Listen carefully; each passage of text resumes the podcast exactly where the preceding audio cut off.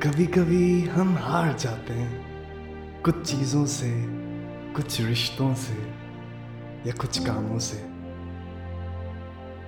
इसका मतलब ये नहीं कि हम ज़िंदगी से हार गए।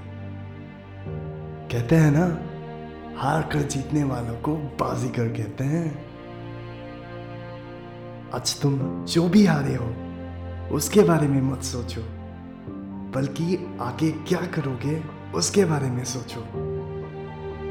भगवान या खुदा ने तुम्हें इस दुनिया में किसी मकसद के लिए बुलाया है।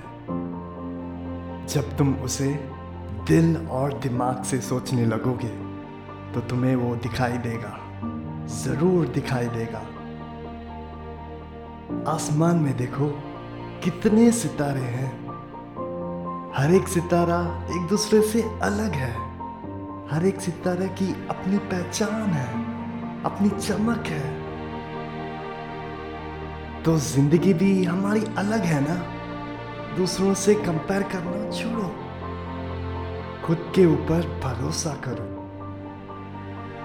वादा करो अपने आप से कि जीतोगे, ज़रूर जीतोगे। ज़िंदगी जीतने के लिए तो है।